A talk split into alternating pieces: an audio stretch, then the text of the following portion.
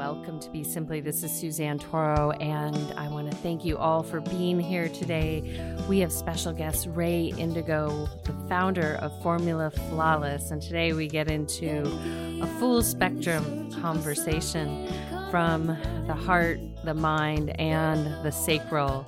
So, without further ado, let's dive in with Ray. So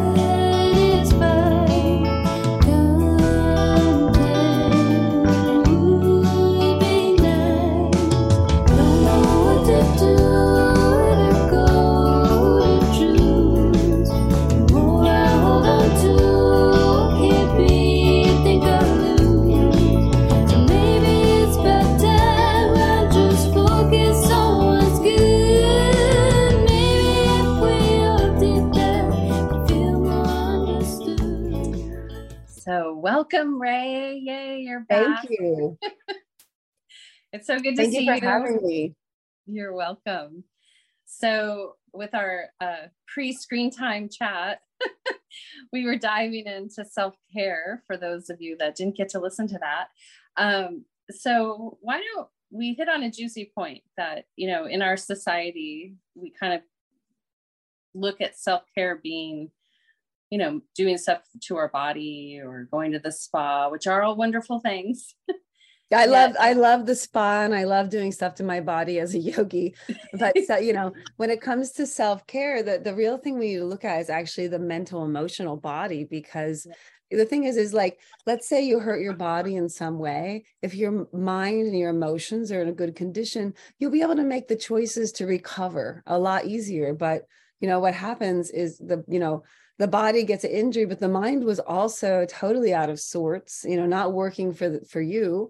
And the emotions are oftentimes really negatively affected and then recovery it's like a downward spiral. I, that's what i see. So then self-care is what? We have to really define what does that mean. Yeah.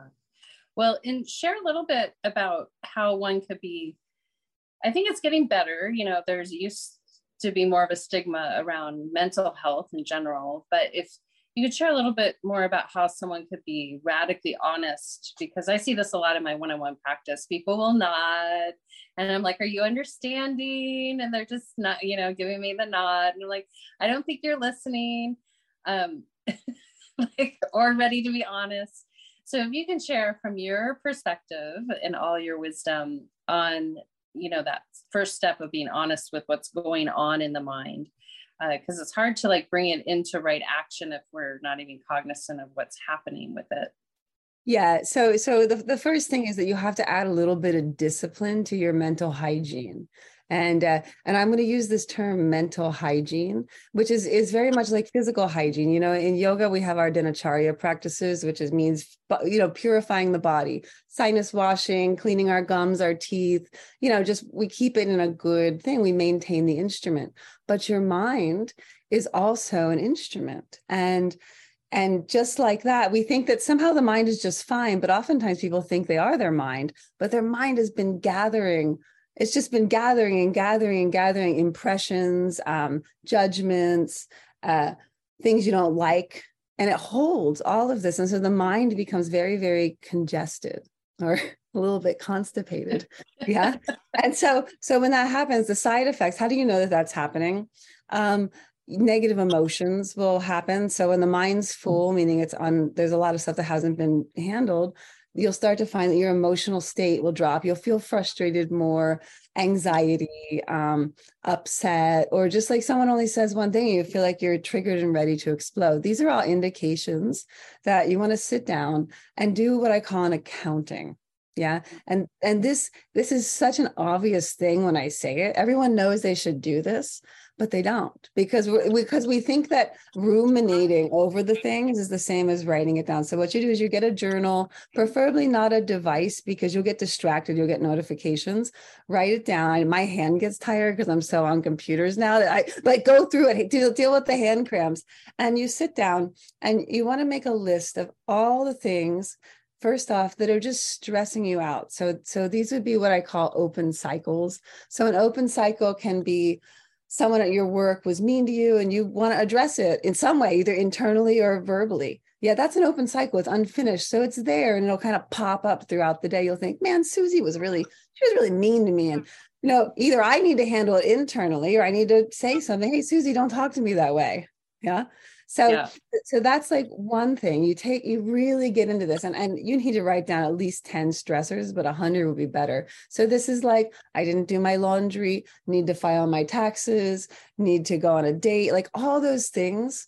Yeah. That you, that you ruminate, that you pop up in your mind, you, you get those out onto the page. Mm-hmm. Because this is like sweeping the floor. You got to sweep it and see it. And when it's out on the page, it stops playing out so much in your mind. Now, if you want to get a little bit deeper, then you might want to look at um, what emotions you're regularly have, having and uh, the work with our emotions so the emotions in the mind the mind is like a little drier the emotions are a little wetter but they they go together. How do we know this? Because if you see a person two people in the same situation very different kind of mindsets. One when given let's say someone walks into the room and is like you guys really suck for just whatever reason. So one person who has good mental you know health will say wow that person must be having a bad day right? Like so so they recognize that's not a normal thing to walk into a room to mm-hmm. say and what's going on with my friend? Whereas the other person who's holding a lot of stuff in the mind when that information comes in it hits that stuff in the mind and that stuff sticks to it and it starts to spin. In yoga we call this vritis this spinning whirling quality of the mind.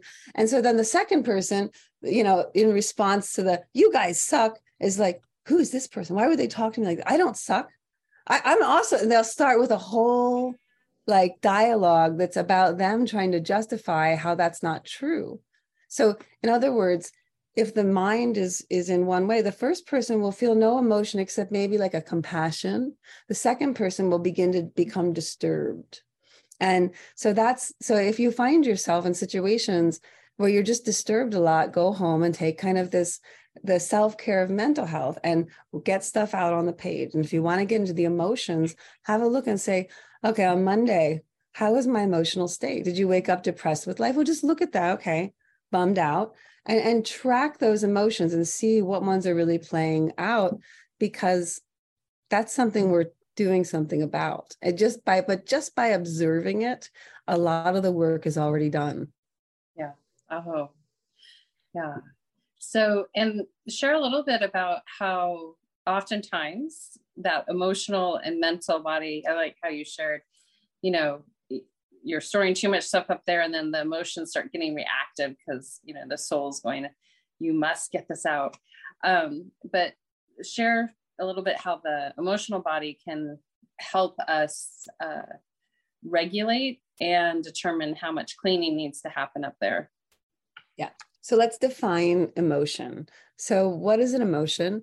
Uh, an emotion occurs as a result of incoming motion. So, so for instance, if you can remember a time when you felt really in a good mood, enthusiastic, vibrant, full of life, and your boss calls and they're like, Susan, I need you to go and do this, and I need this done, and I need, and it gives you like a big to do list. And you're like, okay, cool. And you're like, I got this. Now, different day, you're feeling frustrated, you're feeling heavy, you're feeling grumpy, you get the phone call from your boss. And instead of responding with enthusiasm, you respond by feeling put upon. I don't know how I'm going to do it. And you start to resist the thing you need to do. That resistance, mm-hmm. that's how you can, how much are you resisting the motion of incoming of the world which you know a communication or someone bumps into you or this is all the this moving world. How do we experience it? And so that's our emotions. And and when oftentimes you hear about high frequency emotions. So we can basically look at emotions as like waves. And sometimes we have a nice low still wave but other times we get these jaggedy waves. And then sometimes when we're in a very high state, it's almost like a wave with no movement. It's just barely, barely there. And so these are like when we're in a state of deep meditation, deep awareness, or being artistically creative or we're experiencing the beauty of the what our frequency is is so high it's almost like it's it's there's no density to it and so those are the emotions that we tend to in yoga try to cultivate inside of us. So if I'm out in the world and I find myself with the impact of the universe in whatever form it's taking, that internally I'm um, generating lower emotions, I stop because I know that's a, that's like something's off. Because why am I? Why? You know, even if someone's really awful to me, why why do I have to destroy my internal? Why do I create that emotion? Yes, people are jerks. Yeah, and I can walk around the whole world and just be like, everyone's a jerk and I'm miserable. Or I can be like, people are jerks because they don't know how to, you know, that's where they're at. And has nothing to do with me. So, so if I find myself getting those negative emotions, I stop, I look at it and I and I really examine that because it's not an enjoyable state. Yeah. And and and it's not, we oftentimes think that emotions are so very valid. Well, I'm feeling really angry. I'm feeling really frustrated. Yeah. They think that somehow that's super, super valid but is it? Yeah. Or is it, uh, or isn't it an indication that you need to do some self cleaning? Because if you're going out in the world and everything generates that negative emotional state, your whole life will pass like that. It's not going to fix itself. You have to have a look there. Does that make sense? So, so when it comes to like talking about emotions, we have to understand what it is. Yeah, and so like the the anger band, for instance, uh, everywhere from like anger, rage, low gradient mm-hmm. anger, which is frustration, down to hostility and then hidden hostility, where you actually hate someone, but you're hiding it. This anger band, what, what this does when it appears in ourselves or in others, it's an attempt to stop the motion, to stop movement. So if someone's angry, it means there's too much motion and they're trying to stop it.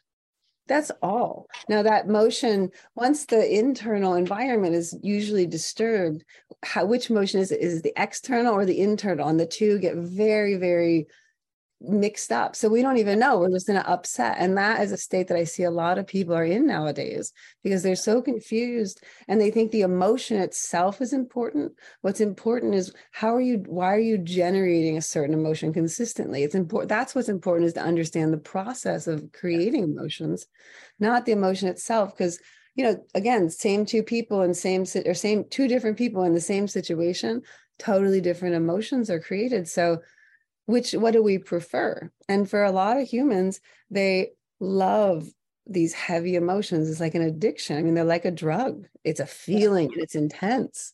And so when you become more emotionally healthier you i don't have many emotions. Most of my day goes by and there's no emotion. Why am i having an emotion?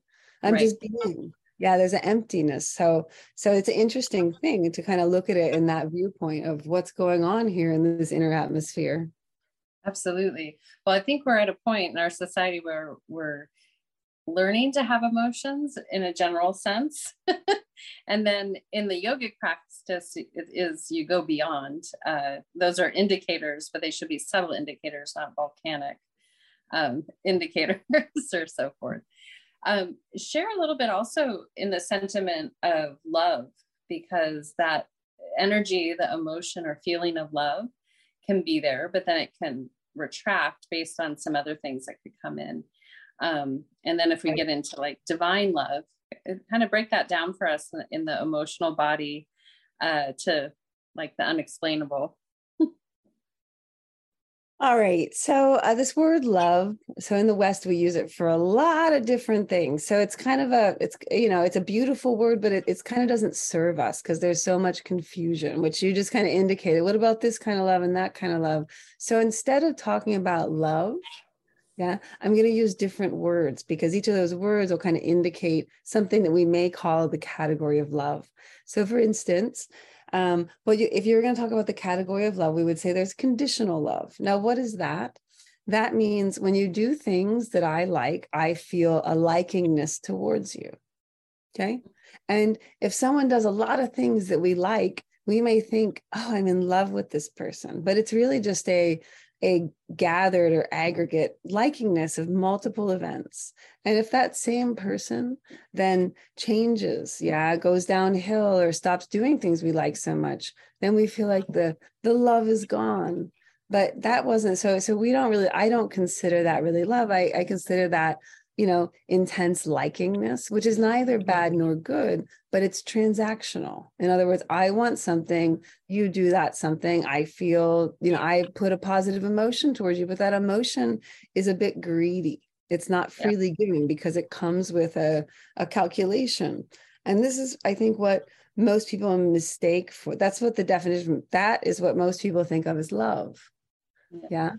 So I, you could call that conditional love. I would prefer to call it intense likingness. And they get married and they, you know, and they create all these dramas and they create all these like relationship with intense bonds out of that. Well, I like you when you do this, but if you don't do that, then I'm going to punish you. And then they create these trauma bond relationships that you see are very common, you know, and uh, that's not, I don't find that very useful if it if your ability to put out that frequency of likingness is only able to occur if you get what you want. It's kind of like holding the environment a little bit hostage. Yeah. But this is a very common thing because people never kind of see above it. Now, what comes above it is what I, I I think of this as like a radiance band. And so what do I mean by that? It's a frequency that's generated um, usually starting here in this area, we feel a sensation moving there, but it eventually expands out and encompasses the entirety of the physical body and the environment around us. So the radiance band, it's like a, um, it's a you can think about this like the sun shines indiscriminately. It's not like oh i prefer this tree but you know what you little pine i don't dig you. I'm gonna i'm just gonna like only throw shade. I'm gonna i'm only gonna i like this one i don't like that one. So the moment we get out of the likingness thing we get into the radiance band which is i radiate this frequency which is um we can call it like a divine love or unconditional love but again the moment we use that word love gets a little bit swampy. So yeah. i would say um radiance. So in other words when i'm around beings there's two things that i know about every single thing including objects animals plants trees humans in this universe they want only two things everything they do is to get these two things and that's attention and admiration. Mm. And it's the thing that we give the least of. Yeah, what do what do most people output? They put output criticisms. I'm just trying to improve you.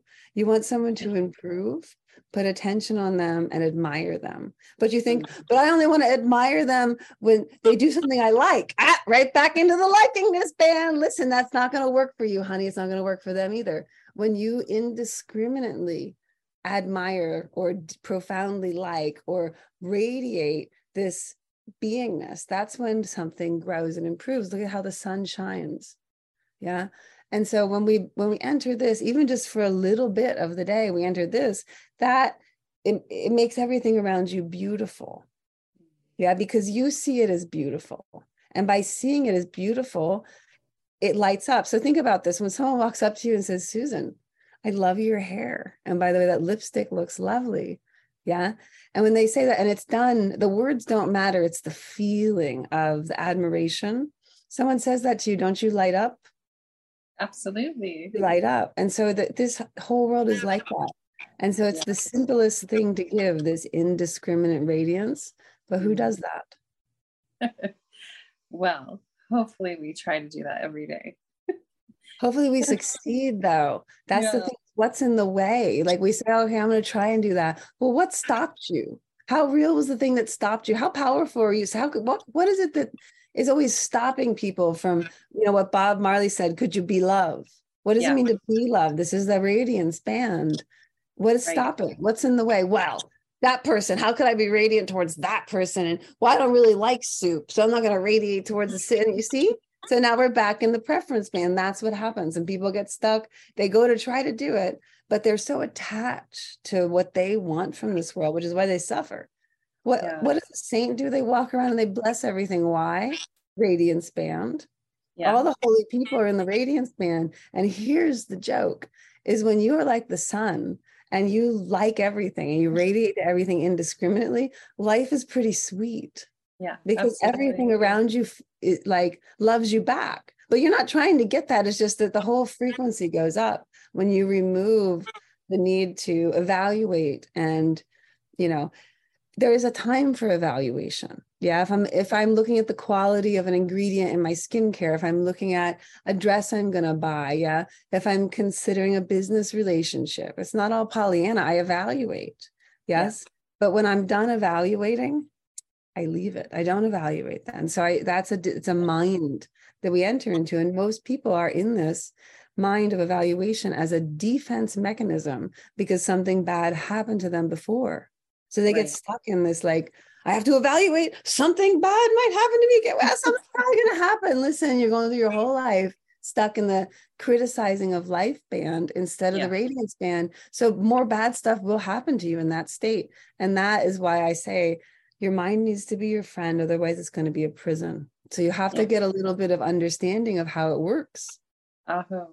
Well, and share a little bit about uh, embodying, because you know when I use the word try, uh, to the sentiment of that, especially in spiritual practice, people can get really caught up in the words, and you're really great about breaking down syntax and reframing um, so what happens is they may take in, they may read something and then they regurgitate it, yet they haven't moved into the frequency of it. Because if I go hang out with the sun and the trees, there are no words. You know, it is, I like that that you use radiance. So uh, share a little bit on how uh, the listeners might really work towards stepping in to that space of radiance. Um, and experience, you know, trying it on versus having it be a construct of something they heard and they thought, oh, that's a really cool quote. I'm going to regurgitate that and pretend to be that.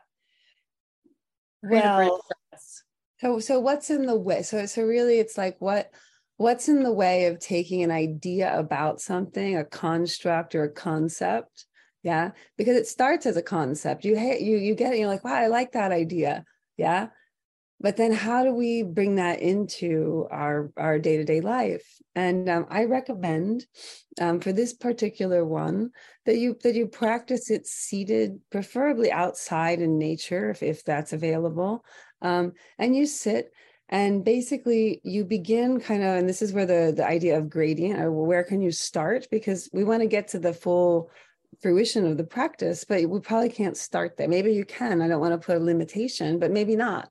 So if maybe not, then you sit. And this is where the other yogas become important. You must correct your posture. It's why we do postural yoga. So you can sit comfortably in the body. But you know, most people is like this. So maybe you sit, you put something behind your back, yeah. yeah, against the wall or against the chair. So you have like the support so the chest is upright.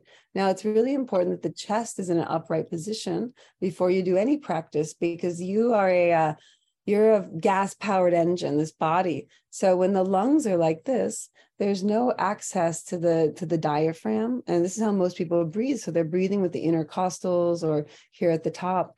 And what happens as a side effect of that is that you can't enter into a alpha state because your breath is shallow, which changes the way the brain works. So you'll find that you can't sit still, you're very distracted, all of these things. So a little bit of attention in proper posture and then breathing right here into this area, not the lower belly. It's where most people breathe. You want to try to broaden the bottom of the rib cage, which is where the bottom of the lungs are. And when you breathe into this area, it just uh, centers you into the the moment a lot more so you would start with some breathing now if you and what i see is that a lot of people are practicing to get their practice done in a very miserly way and i must warn about this because it's very common now in the west. It's like you sit down to practice and you're like oh i have to meditate for 10 minutes right? And and and you resent the practice and you enter it with this getting it done itis. And i want to just say that it's very very important that you cultivate the right attitude towards practice which is that this is the best moment of your day. Mm. ah i get to sit and meditate that is the mood you must have, and you must discipline yourself accordingly. Look forward to this, not the laundry list of things you have to do and the things you're going to eat. You look forward to this and you make it that way and you decide that it's so. So you sit down with that mood and you lift up your chest and you begin to regulate your breath. And now, for, for many people, there's a lot of difficulty meditating. I would say set that idea aside and then allow the mind to just decompress. So, this is where you stay here watching the breath, but the thoughts come up and then you let them go. You don't follow it. And so, it's like a decompression, like you're kind of rinsing it out. You may need a few minutes of this. So, don't be miserly. Take the appropriate time. Allow the decompression, just watching the breath and making it slower and larger. And know that you can do this. Yeah. And then once you've done that and you feel that you're able to be and you give yourself permission to be. Now, find a spot. Um, I, I, think probably the top of the heart is the easiest right here. And I recommend lightly touching it because the physical sensation will act as a hook for your attention. Lightly touching it. And then once you have a sensation there, just begin to visualize, imagine, and don't look to see if it's happening or not. You'll destroy all your practice if you enter into the state of mind of prove it. If you do that, you'll only spend time proving it, not practicing. Yes. And then I want you to begin to imagine like um like sun rays breaking through the cr- clouds that just a little bit of light comes out and I, and as that light comes out just kind of have the feeling that it's going and it's hitting something. And as it hits something internally you repeat to yourself whatever it hits i know you. I like you. Mm-hmm. yeah it's a greeting. Ah it's you. Hey it's you. I know you. I like you. And then you repeat this allowing more and more light beams to come out and greeting just the things around you. You can do this with the eyes slightly open or closed, but not looking around. So, still eyes, peripheral vision, like in martial arts, either relaxed eyes resting on one point and spreading to the periphery or closed, but we're not looking at objects.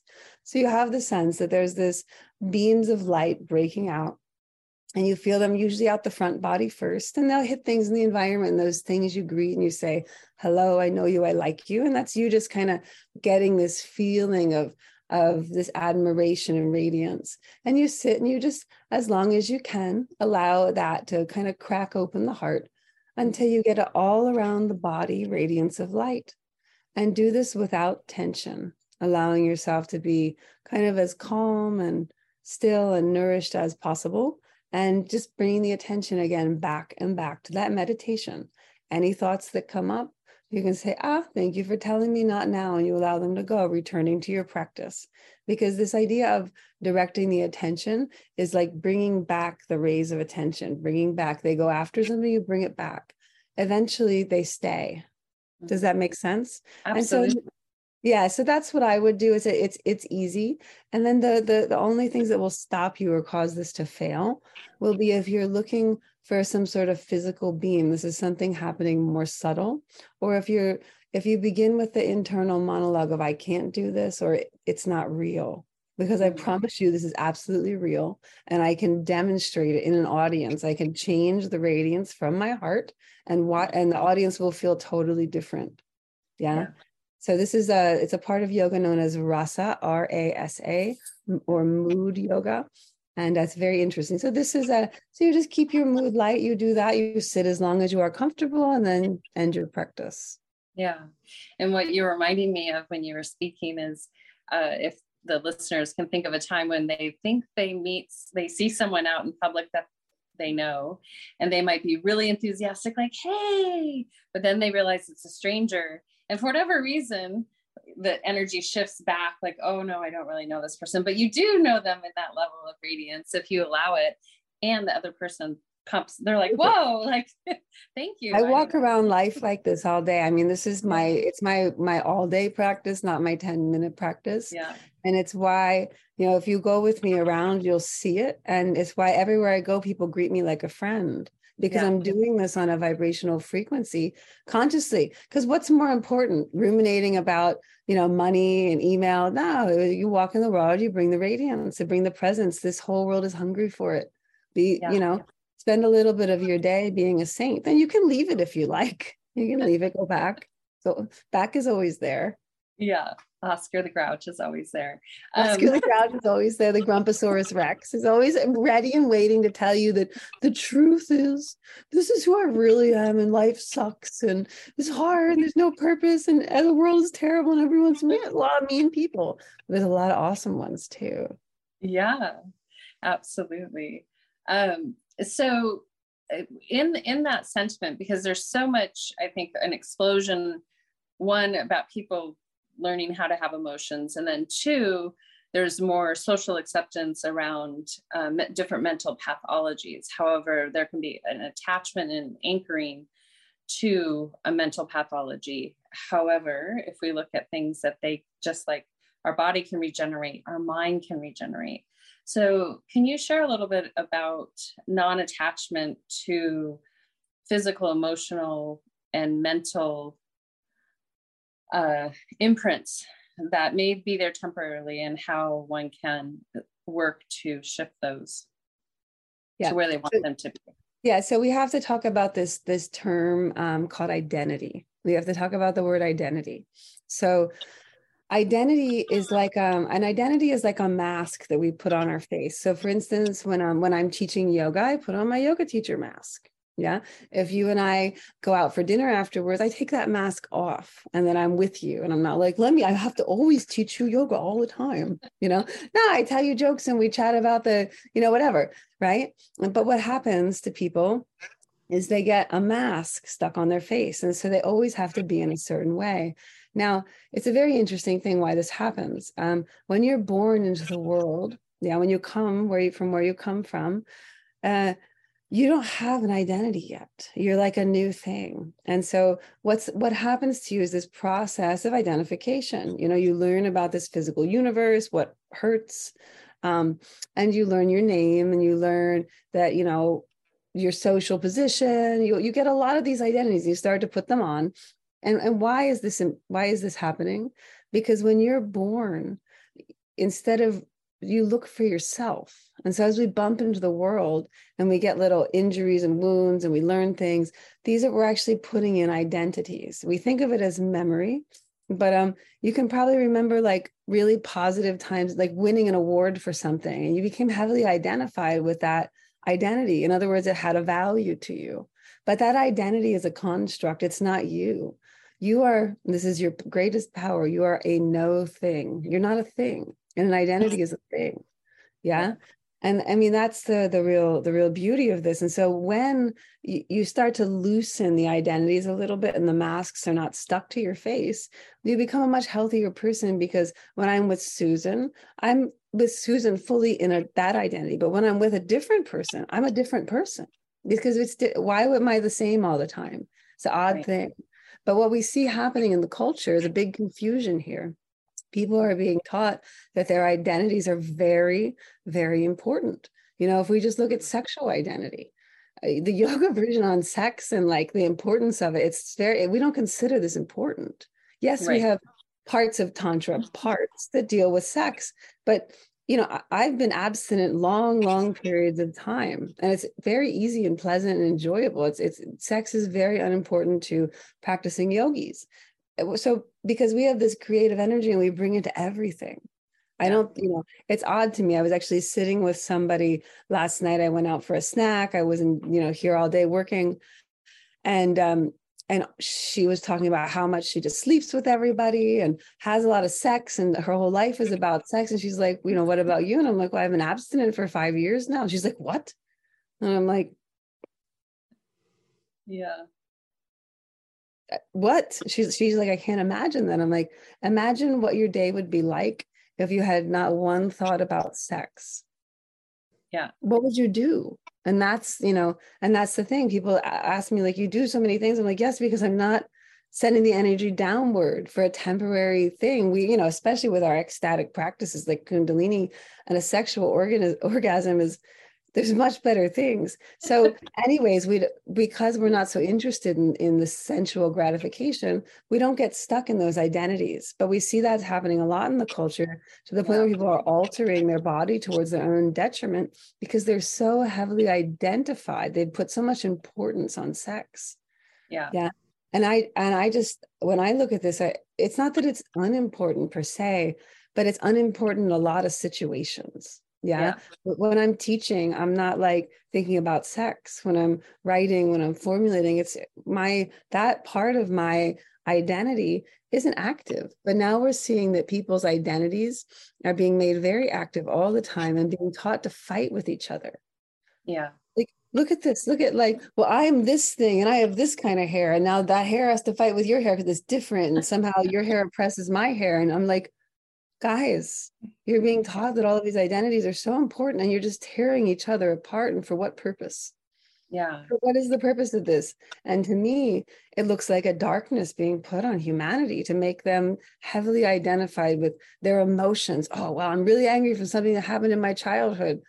Wow, you've been carrying that one horrible moment through all these other ones and t- and coloring them with that thing yeah and so now we see that in psychology they're very much into activating those traumatic moments in a way that doesn't get them to release. So the memory's there but we we're free of it in, in a way that gets it to become more active in the person's life where it sits on them all the time. And i see this. This is like so much of the trauma work is like we're saying oh you're really traumatized. You're you know uh-huh. if i talk to you about the traumas i've been through they're insane but do i yeah. seem traumatized?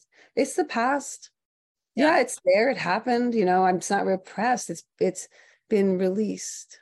Yeah neutralized. Neutralized yes we all have that past many many pasts but yeah. but how many of us are actually here in this moment anew? Yeah. Right?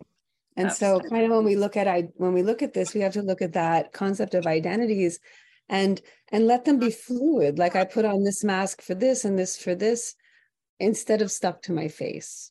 Yeah. So well and share the importance because you bring up a great you know, Western, I remember one of my friends from India, she's like, You Western girls are very, like, she's like, You guys, all you think about is sex. Like, she's like, You just are like pushing. I'm like, What are you talking about? She's like, But because it, it's, you know, very objectified Western culture. But share uh, a little bit more on that, that, you know, the responsibility not only with our mind, but with our heart and even with our sacral energy of what can happen um, in a moment if one is not uh, aware with what they're transmitting into an environment and how complicated that can come become really rapidly. If a person looks back at the timeline of their life they will see that most not all but a lot of the dramas the major problems that came in their life came from the, from sex came around sex from wanting it and not getting it, getting it and not be happy, changing this person, hurting that. Like, if you look at the whirlwind of the dramas of negative emotions and confusion that manifested in most people's lives, it's because we've made this thing so important and we haven't understood sex. Is, why is it so important? I just find that so strange as someone who's really been. It, that it's so important in the life that it dominates so many other aspects that to me seem much more important. And um, so what do what do we do about this? It, it's a little hard for me to understand because I became a practicing brahmacharya very young. So it's a little hard to to but but it's the same thing all of my girlfriends it's just sex sex sex and you know i'm like can we talk about something you know so I, what i think about it is that we have been made in the culture it's made very important and and also we've we've we've been encouraged we've been taught that our freedom is promiscuity. Mm. yeah so we're oftentimes physically ha- you know connecting with you before we've made an emotional bond before we even know the person. You know i remember when i was dating that usually on the third date people expect to sleep with you. That's insane to me. That's a you know it's a very intimate personal thing especially as a yogi and how we take care of ourselves to it it's not even possible for me to feel attracted in that way to someone so that but it's almost been like pushed on women as a sign of their liberation and you know and i'm speaking very much from a female perspective because sex for men and women is a very different thing and to pretend yeah. it's not is a disservice to all the young women yeah, yeah. and so what do we do with it? I, I i don't know. You know aside from people really a long conversation about what that energy is and how it can be redirected and why you might be interested in using your creative force for something uh, else until we have that really long dialogue and, and talk about you know what when you have sex with another person it's forever. Yeah. You're doing you're, you're that that that can it's forever. So so now how confusing is it you know how confusing is it to everybody to have all of these uh, deep intense you know chemically driven emotional experiences with different people and for what purpose? It's it becomes very very confusing. Yeah. and you see this confusion and and then the the sex life becomes very compulsive. Yeah these are the two things i see. And i don't see a lot of good that comes from promiscuity. I'm like oh well are you? I'm just my viewpoint. I don't care. It's your body like i'm very much like you do what you want. I just see when there's a heavy amount of promiscuity that usually the rest of the life the, the business the career the dreams the self-care all of this seems to get a little bit out. Now i'm not saying for everybody all of the time but in general i don't see that the life is on a good track with a promiscuous activity and viewpoint or with a where where where the priority in life is towards this one little act as if it's so amazing I just think there's better things. Maybe because I tasted them younger. I, I don't know. So it's a, it's a, it's still confusing to me. So I don't talk about it a lot because I know the culture. It's, it's a big thing to change in the culture, you know. And uh, and I don't want my students to ever feel like judged because I really don't care. I just kind of like, huh, it's funny you keep doing that thing. It doesn't seem to work out, but uh, okay. yeah, that's kind of my viewpoint on it. I'm like, and and yeah. and, and you know, I, I definitely think that that that kind of intimacy is is best with like done in a good emotional bond where there's a healthy yeah. emotion. Yeah? yeah. Absolutely. Well, you know, I from my viewpoint, it creates a lot of control you know, because it's a very potent energy. Very potent. And, mm-hmm. and, so it could be better utilized for creative as everything we do has the sacral energy in it and it's just a matter that's that's where it can kind of become grasping and uh, diminishing uh, and maybe even addictive for people many people actually you know it's highly it. addictive no it's yeah. maybe the most addictive and and it can be used here's the other thing is that if you're out if this energy is out of control in you you don't have a good direction of that svadhisthana chakra the sacral energy you're easy to manipulate you become yeah. you know you because you're that energy can be it's so potent it can be directed many places and if you're not directing it people around you whether consciously or unconsciously will take control which is why you know, really the practices for this should be taught very young. Yeah. Very young, you know, so that people have a good relationship with their with their energies. Yeah. No, it's sacred energy for sure. Uh, that would be good to teach. So yeah, you, you, think you think yeah. also I did you know, take my son on a vision quest when he was 10 and taught him that this the sacred dance between the male and the female. Uh, that's that's awesome. But here's yeah. an interesting viewpoint to just, you know, for everyone that's listening, if you've made it this far, um, here's one thing to kind of look at. If you look back at, at your life, you know, I'm 43. So if you look back at your life and you look at all of the people that you've been intimate with and look at what's kind of come out of that, how many of those would you look back and say, maybe I should have just had a friendship with that person and waited a little bit to know them more? Because look at the karmas that came out what if you had just waited? Yeah. And and and known them for what if you were like no sex until I've known you for three months? Yeah. Well, and you just did that as a meditation because if you're still wanting to be together after three months, then maybe that's a, a you know, maybe there's something there. Yeah. But once you become intimate, the you go crazy and you know, everyone goes crazy. So what if something like that was done? How different would your life be? And, and some of the people that you do that to, you'll you'll just decide to be friends because you'll realize, ah, the nature of this relationship is more like this. Right. And what if we did that? We got to know somebody for a, a, while and went hiking and did things during the day and, you know, saw if they were a good companion. Are they kind? You know, got to know like how does a person show up in life? Not transactional. Well, I'll be nice to you maybe if you have sex with me or something like this that's happening. And if you look back at your life and you were to like how many of the relationships would you say, wow, maybe I should have just waited? And I, I, you know, the answer will be some, you know, which doesn't, you know, you might say, well, that person became someone important in my life. Yes, it's okay to have friends. Maybe you didn't create any of the drama and the karmas of, of a sexual connection. And, and then after kind of looking and being honest with yourself, you know, because there's no shame, we just want to look, then maybe in the future, we say, ah, you know, and I think so many women, I again, I speak a lot from a female perspective. Yeah. I think so many women feel pressured to have sex early because they might lose the person. Mm. But do you see the problem there? If if the if, yeah, if the person's only going to be with you because of sex, and then and then somehow what you're going to work out the rest of it, they probably that's probably a sign that's not the right person.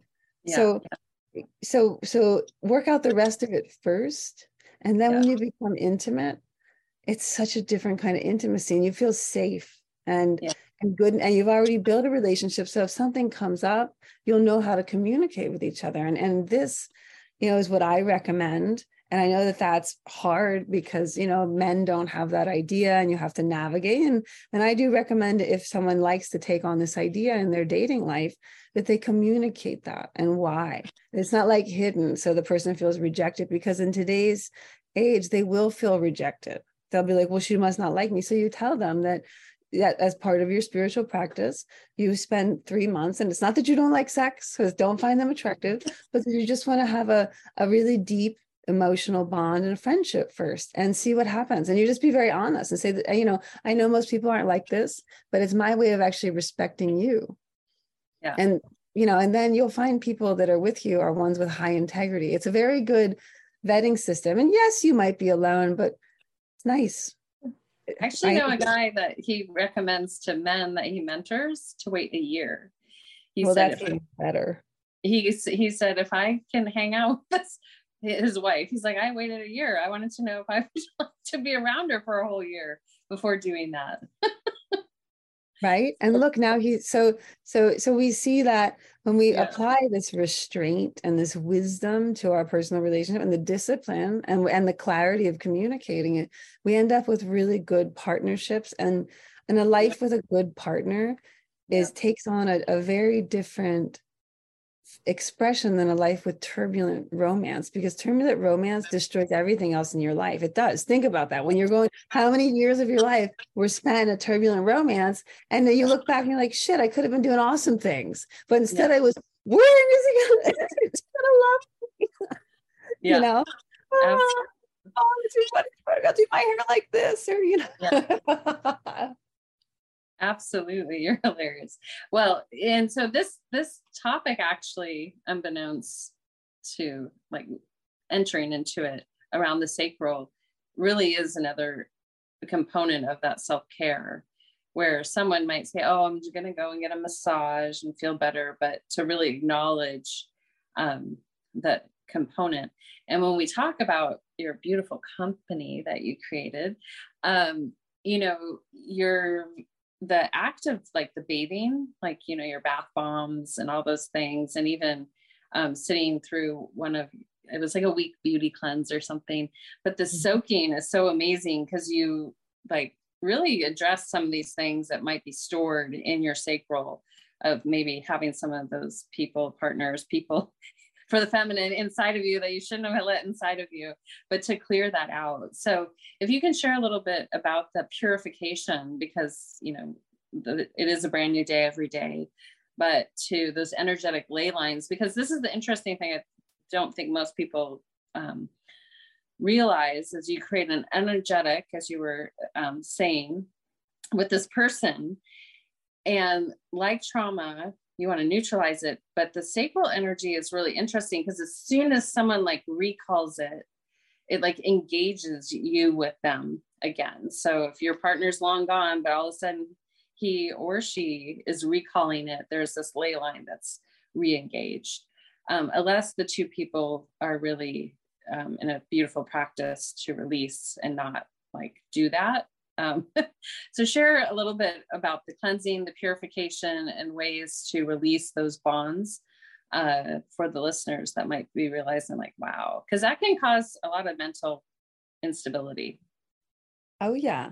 Oh yeah. Well, it, I think that it's important that all human beings have a education on their energetic field and spend some time with this because it affects you completely all the time. And if you have people that do have an understanding of it it makes you vulnerable if they happen to be ill expected you know but most people think of energy as some sort of i don't know if the good vibes are they, they don't spend any time looking at the systems which are very well articulated you'd have to find really good teachers but to understand those systems so when we're talking about Svadhisthana chakra, second chakra. This is the first place that we see the duality manifest, you know, because the, the root is a container more so it hasn't really become dual. And then here at the second chakra, we see the the blossoming of the sacral energy, the sexual energy, the creative energy. And this is the the place where mood or taste becomes a consideration. And it's the the, the house where all emotions and poetry and art and dance and music originates. Now, of course, that's it's the birth point but that also is tinged by the expressions of the other psychic emotional energetic centers which people call chakras so with this particular one um purification well as far as like since we're talking about this subject of like the connected lines this is something that it takes two people to have that connection so if you end the connection on your side it ends there yeah. And so, how do you do that? uh, well, the truth is by decision. But but oftentimes you find you can't make that decision. It just doesn't happen. You don't release it. Yes. Yeah. So so then maybe you create or you find a ritual for releasing those connections, and you would want to be very systematic with each person. And the best way to to actually cut a bond, just so you know, to cut that is with a blessing. Okay. So your uh-huh. greatest protection whenever anybody comes, you know, at you for anything is always to bless them. It stops there. it mm. stops immediately. Yeah. So the, the, the form for a blessing is as you cut this cord, which is going to be much harder if you have a lot of negative emotion towards the person because it's very sticky. The negative emotion you have to a person holds the bond. So mm-hmm. you have to let go of that. Yeah. So what you do in the process of letting go at the same time of cutting the cord is you meditate and you imagine that they are be that you are sending them wish fulfilling nectar. Mm-hmm. Yeah. Blessings. And, and it's to what they want. You're not like wishing them anything specific. You're sending them the nectar, the essence of a wish being fulfilled. And you see this and you continue it until there's so much that it's almost like it coming out their pores and their eyes Yes. And you just visualize that. And when you see it very fully, you allow the cord to fall away. Well, you don't even need to cut it, just dissolve. And you do it systematically with, with each person. And if you have a big charge around that person, you won't like doing this, but you should anyways. Yes, yeah. you should anyways, because it, it clears up a lot of the karmic impulses. And then if you do decide to have another relationship or continue, it allows that to be from a fresh place without cords yeah. it's easier to do in the bath or in a meditative setting but of course any setting any atmosphere you create is just a prop to assist you. None of this is required but it can help. So you have to know what is the level of your practice. Can you just sit still in the middle of traffic and release cords? Fine then good. Do you require a different atmosphere? Well then create it. Give yourself what's needed. And uh, and don't hurry. You may take you know if there's been a long history of creating a lot of these bonds be systematic, do as much as you can, and then leave it for that day because it's better to be thorough and systematic than to try to get through them all at once because you're in a hurry. Ah, you got time. it's it's like step nine. People get really excited excited about step nine in AA when they like come and they're like, okay, I got. I'm like, slow down.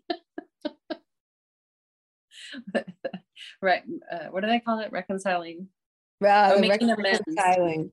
Yeah. making amends. So making amends.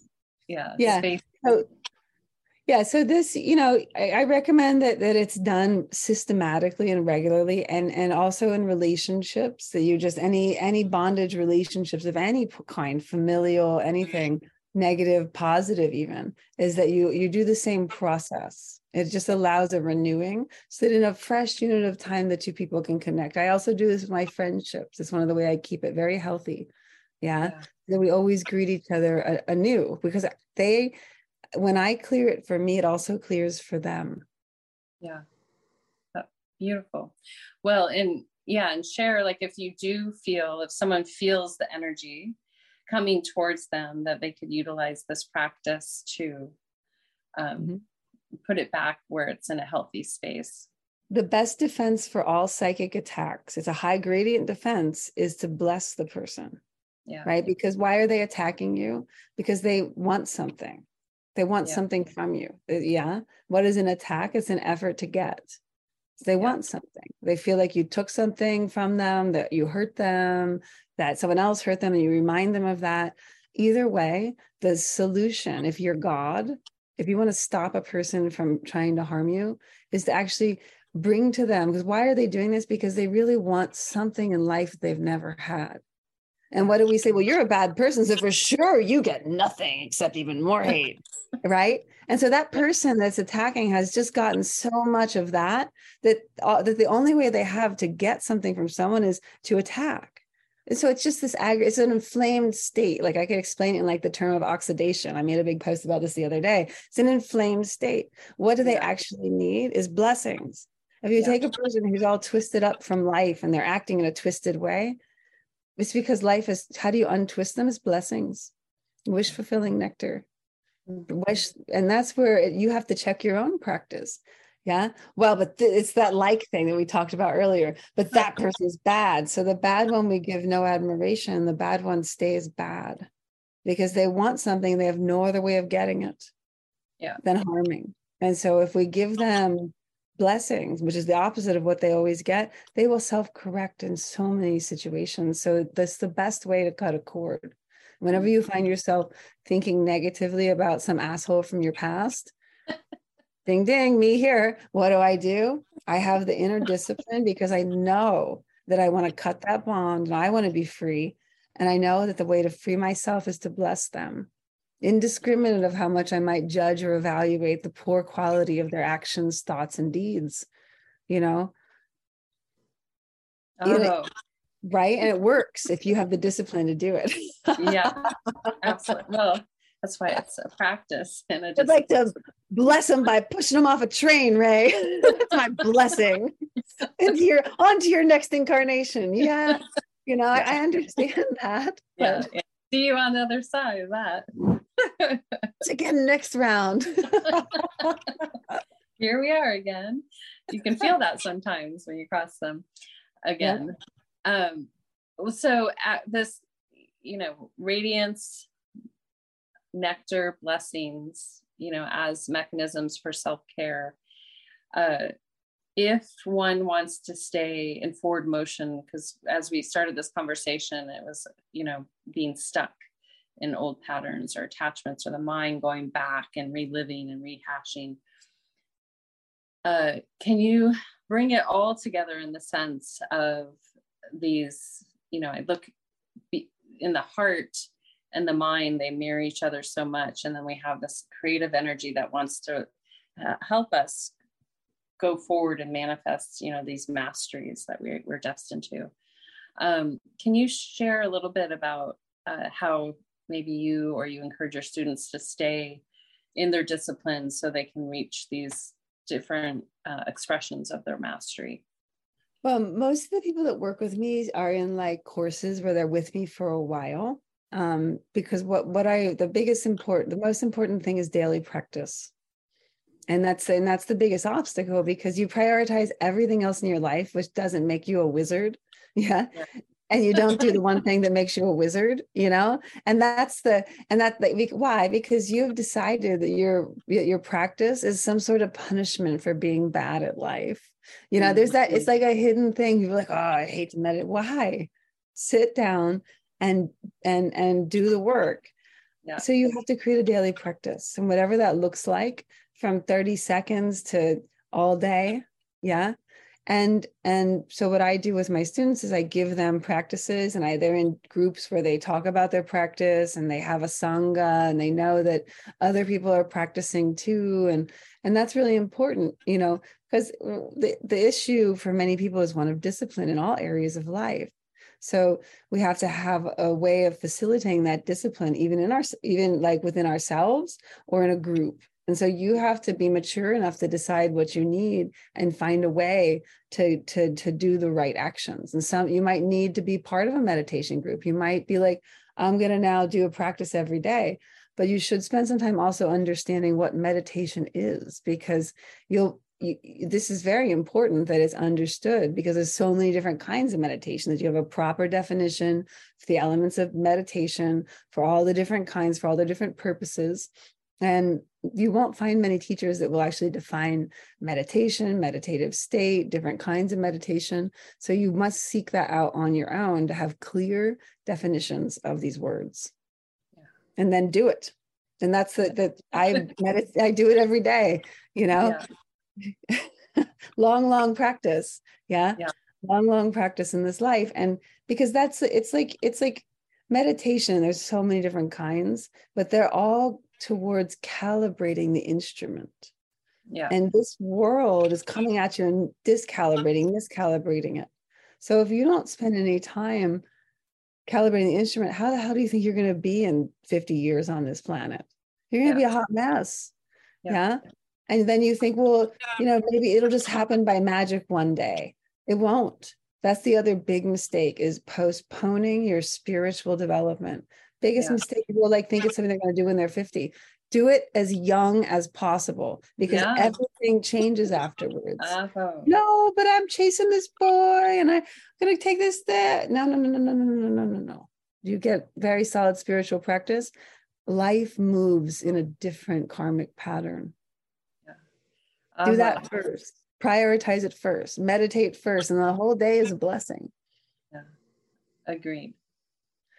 It's beautiful. That's some that's some nice hippie stuff. So aside from like fixing minds and hearts and bodies, I also fix people's skin. yes, which is incredible. So you know, it's a, a good roundabout for us to like punctuate this conversation with is your your beauty that you the radiance that you provide all of us that get to lather ourselves up and uh, feel your radiance um, share a little bit about where you come because you've been um, keep evolving and it's so beautiful to see. And you have some really like uh, special things that are available that when you talk about uh, you know liking objects it's really fun just to look at your product and it's even more fun to put it on your body. Uh, so share a little bit about like yes. this one this one's so pretty. This is our so yeah. i make like um full i have a full line of skincare that's basically um it's all fresh so we're the only fresh skincare because fresh matters so much you know? It's like here's a salad. How about if i preserve it for six months? You want to eat that? No you want it fresh. Well why do we think our skincare should have been sitting on a shelf for like you know a couple of years so we we make fresh but we also make things that are very high quality so the entire brand is um every all the sourcing is like I don't source for like oh this is the cheapest version of it. I right. source for the most effective version. Like let's say if I'm using like a pomegranate oil, yeah. I I'll, I'll try samples from so many different companies until I find the one that I'm like ah and so that's yeah. that's what makes the the brand so different is it's it's aesthetically ple- pleasing. I mean these look nice um, the it's very, very pure. So this is our female hydration serum. This is not a lubricant. Yeah, it's it's a it's a recovery for you know all kinds of uh, of things that you might have. It's amazing. Yeah. And uh, so basically, I make products that restore the skin to a vibrant health because your skin is that it's first off the only organ you can really touch and affect, and it eats everything you put on it. So if you're mm. putting, you know, products on that are full of poisons, well, what do you think you're doing to your bloodstream, to your to your vibes, to your skin? You know, what do you think is happening? It's nothing good. And most of the products, even the ones that are more natural, don't have very either are full of poisons or just have very useless ingredients. Yeah.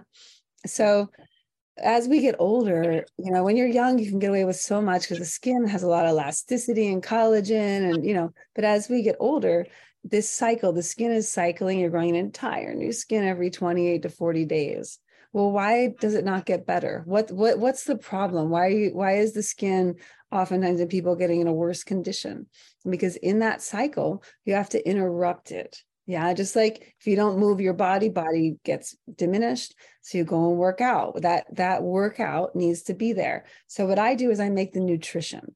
Yeah, and then you know you massage your face you do you know use a gua sha you do something to kind of make the skin get vital and same thing with the body you know we we massage our body we have different practices with different oils and then what happens is that this skin becomes more and more healthy. In other words you look better and better. And yes of course we're going to get some wrinkles and but it's still you can you you see some like yogis that are 80 years old and they got a few wrinkles but they're the whole skin is alive. The yeah. other thing we have to think about when we talk about the skin is that your skin and your emotional body are very much linked yeah and you a lot of people have you know see this this so this is called psychodermatology which is now proven yogis have known forever but yeah. you know that what what's what what's when we see like really bad acne and i'm someone that had acne there's something going on inside yeah. that person yeah and this is being tell your skin telegraphs to people what's going on so yeah. that's why when people are wearing makeup they're trying to show something uh, that's not true they're hiding yeah and yeah.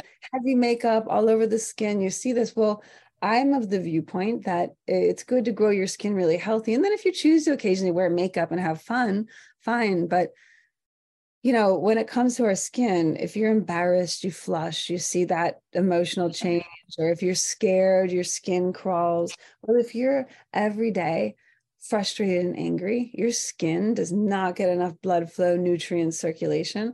Also, you'll get a lot more wrinkles. You'll be scrunched every time, you know, people get these lines, yeah. yeah, because they don't release the tension. They're all day scrunching their lips. They're washing dishes, scrunching their lips. They're driving, scrunching their lips. So this is what I recommend, like a gua sha with some of our serums, you know, to massage that in so that the tissue doesn't get those deep grooves. We release that and and and help it to grow back in a better condition and hopefully treat the frustration as well. Yeah, beautiful. Um, do you have hair oils? I do. Okay. Yeah, I have um so I have our formula, I think it's 61 or 62. Um, I have a hair serum that's amazing. Uh, and what this does is, is it it just um, you can use it for your scalp if you have like scalp issues. It'll it'll balance that um, the scalp, but also to just heal the hair. And you don't need much, just a few drops, unless you have like really thick curly hair that you want more. Um, yeah. Just a few drops, and um, it, it just restores the hair. It smells amazing and just keeps it healthy. Yeah, of course. Love the hair oil. Yeah, I was just thinking because we store so much in our face and even in our scalp that. Well, I use a lot of a different scrubs. So like you know like this is this is um this is a sample of our of one of our larger scrubs yeah um and this is a spice scrub so f37 yeah i just until we don't we have don't have everything labeled so half yeah. our line is labeled like this with these pretty yeah. labels but the scrubs and stuff though i'll get to those eventually when, when yeah. we buy more products yeah. um the more sales we have then we just add more products too yeah so super fun. But our scrubs are just a fantastic thing. And, and most people think of scrubs like the kind of cheap, overly scented kind. The ones yeah. that we have all these really uh, aromatic and healing herbs. So as you like work it into the skin, you leave it on for a while and you actually the skin gets nourished and fed and stimulated and calm depending on which scrub it is. Yeah. and you just rinse that off and you have skin that's super soft so all the rough patches are gone.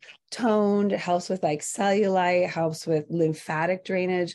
And then you get like some of the scrubs like i have a i have a scalp scrub that has shatavari in it which is an herb. You probably know shatavari. Yeah that translates to woman with a hundred lovers you know so it's like speaking of the sacral chakra you know so that it, it just increases yeah. that vital force and you put that on the scalp you know i tell them you leave it on like 30 minutes 45 minutes and you get like you get like you feel it and so that's the nice thing you know when you're doing scrubs that are kind of inspired by old ayurvedic techniques is that yeah. someone has something they would have to go to a doctor to get in a scrub in their shower and you just feel but when your skin feels better it's like the one thing we can really do every day to be in a better condition. And once you kind of put these little self-care rituals around your home it's easy.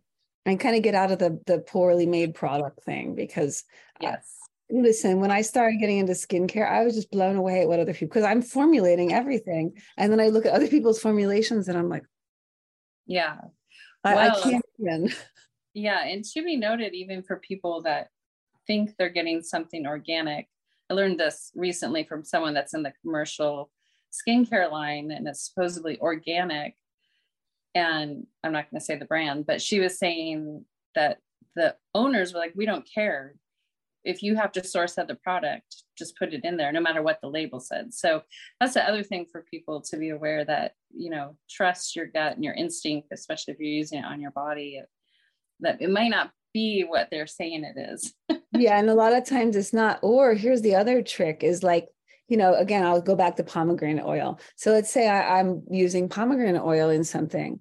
Well, what happens is that a brand will also say, oh, we're using pomegranate oil and you get all of the benefits but they're using a you know totally denatured totally processed eh, non-aromatic all the antioxidants removed version that's still legal to say it's pomegranate oil and it may be organic pomegranate oil it may right. be organic but it's still been totally denatured through the processing and yeah. this is and you don't know and that's why that's why I think our company has grown so much is because we have a people once you try the products you you buy them again and again because yeah. we're because you know that I have um that I'm making products really for me. That's all yeah. to my standard, you know, yeah. as a product junkie. So it's all to my standard. So I care. And that's why the brand, we don't use low quality things because I want you to have something that comes that's like heaven in a jar, heaven in a bottle. And you get it and you're like, oh, you know, you immediately start to radiate. And you can't believe that someone cared that much to make something yeah. so good and that's what i that's what i aim for and i think we kind of hit it. I think you have you have hit it. Um beautiful. So we have that lovers holiday coming up. Uh we'll put your site any any good shout outs that people should look for? Uh, well right now i have what i call my pre-valentine's day sale and we put our sales usually up at the top of the page so we'll probably have a valentine's day sale too um, we have some really great packs for romance, you know, so so different scrubs that work for different things to get your skin just amazing because you know if you are seeing someone and you're planning valentines let's let's take care of all the all the spots so that you're just like feel great in your own skin whether you're naked or not. Yeah you're hilarious Listen, no judgment. Like if, if you're going to be doing it, let's get you into goddess. Like, oh, here I am. Like, you know. yeah. so we have some really nice uh, kits and packages, um, and everything's made fresh. So when you order it, yeah, it's made fresh within that week, mm-hmm. which no one else yeah. does that. No, it's amazing. It's truly amazing. So I'm so proud of you and I love having you on. So I appreciate you being here today. We'll make sure we share all the links below here, there, and everywhere. Well, thank you so much, my love. Yeah, Once again, I want to thank Rae for being here today and for all of you listening in. All the links connected to Rae's great work are listed below from skincare to yoga and may you all find your radiance to share with one another. Until next time, this is Suzanne signing out with a full heart, a soft gaze, a deep bow, and a namaste. Be simply. What makes it beautiful the way it is, the way it looks at you, the way it lives, the way it feels, the way it gives, the way you call it mine and grasp onto it. But if ill intended, true beauty will fade. Can't be manufactured, not man made. It's brewed in the soul like a fine wine with a little bit of love and a little bit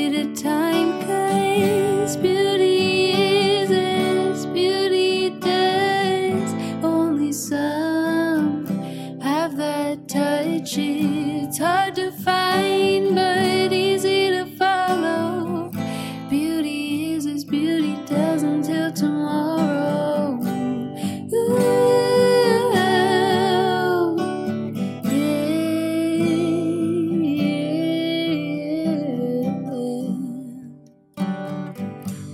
makes it beautiful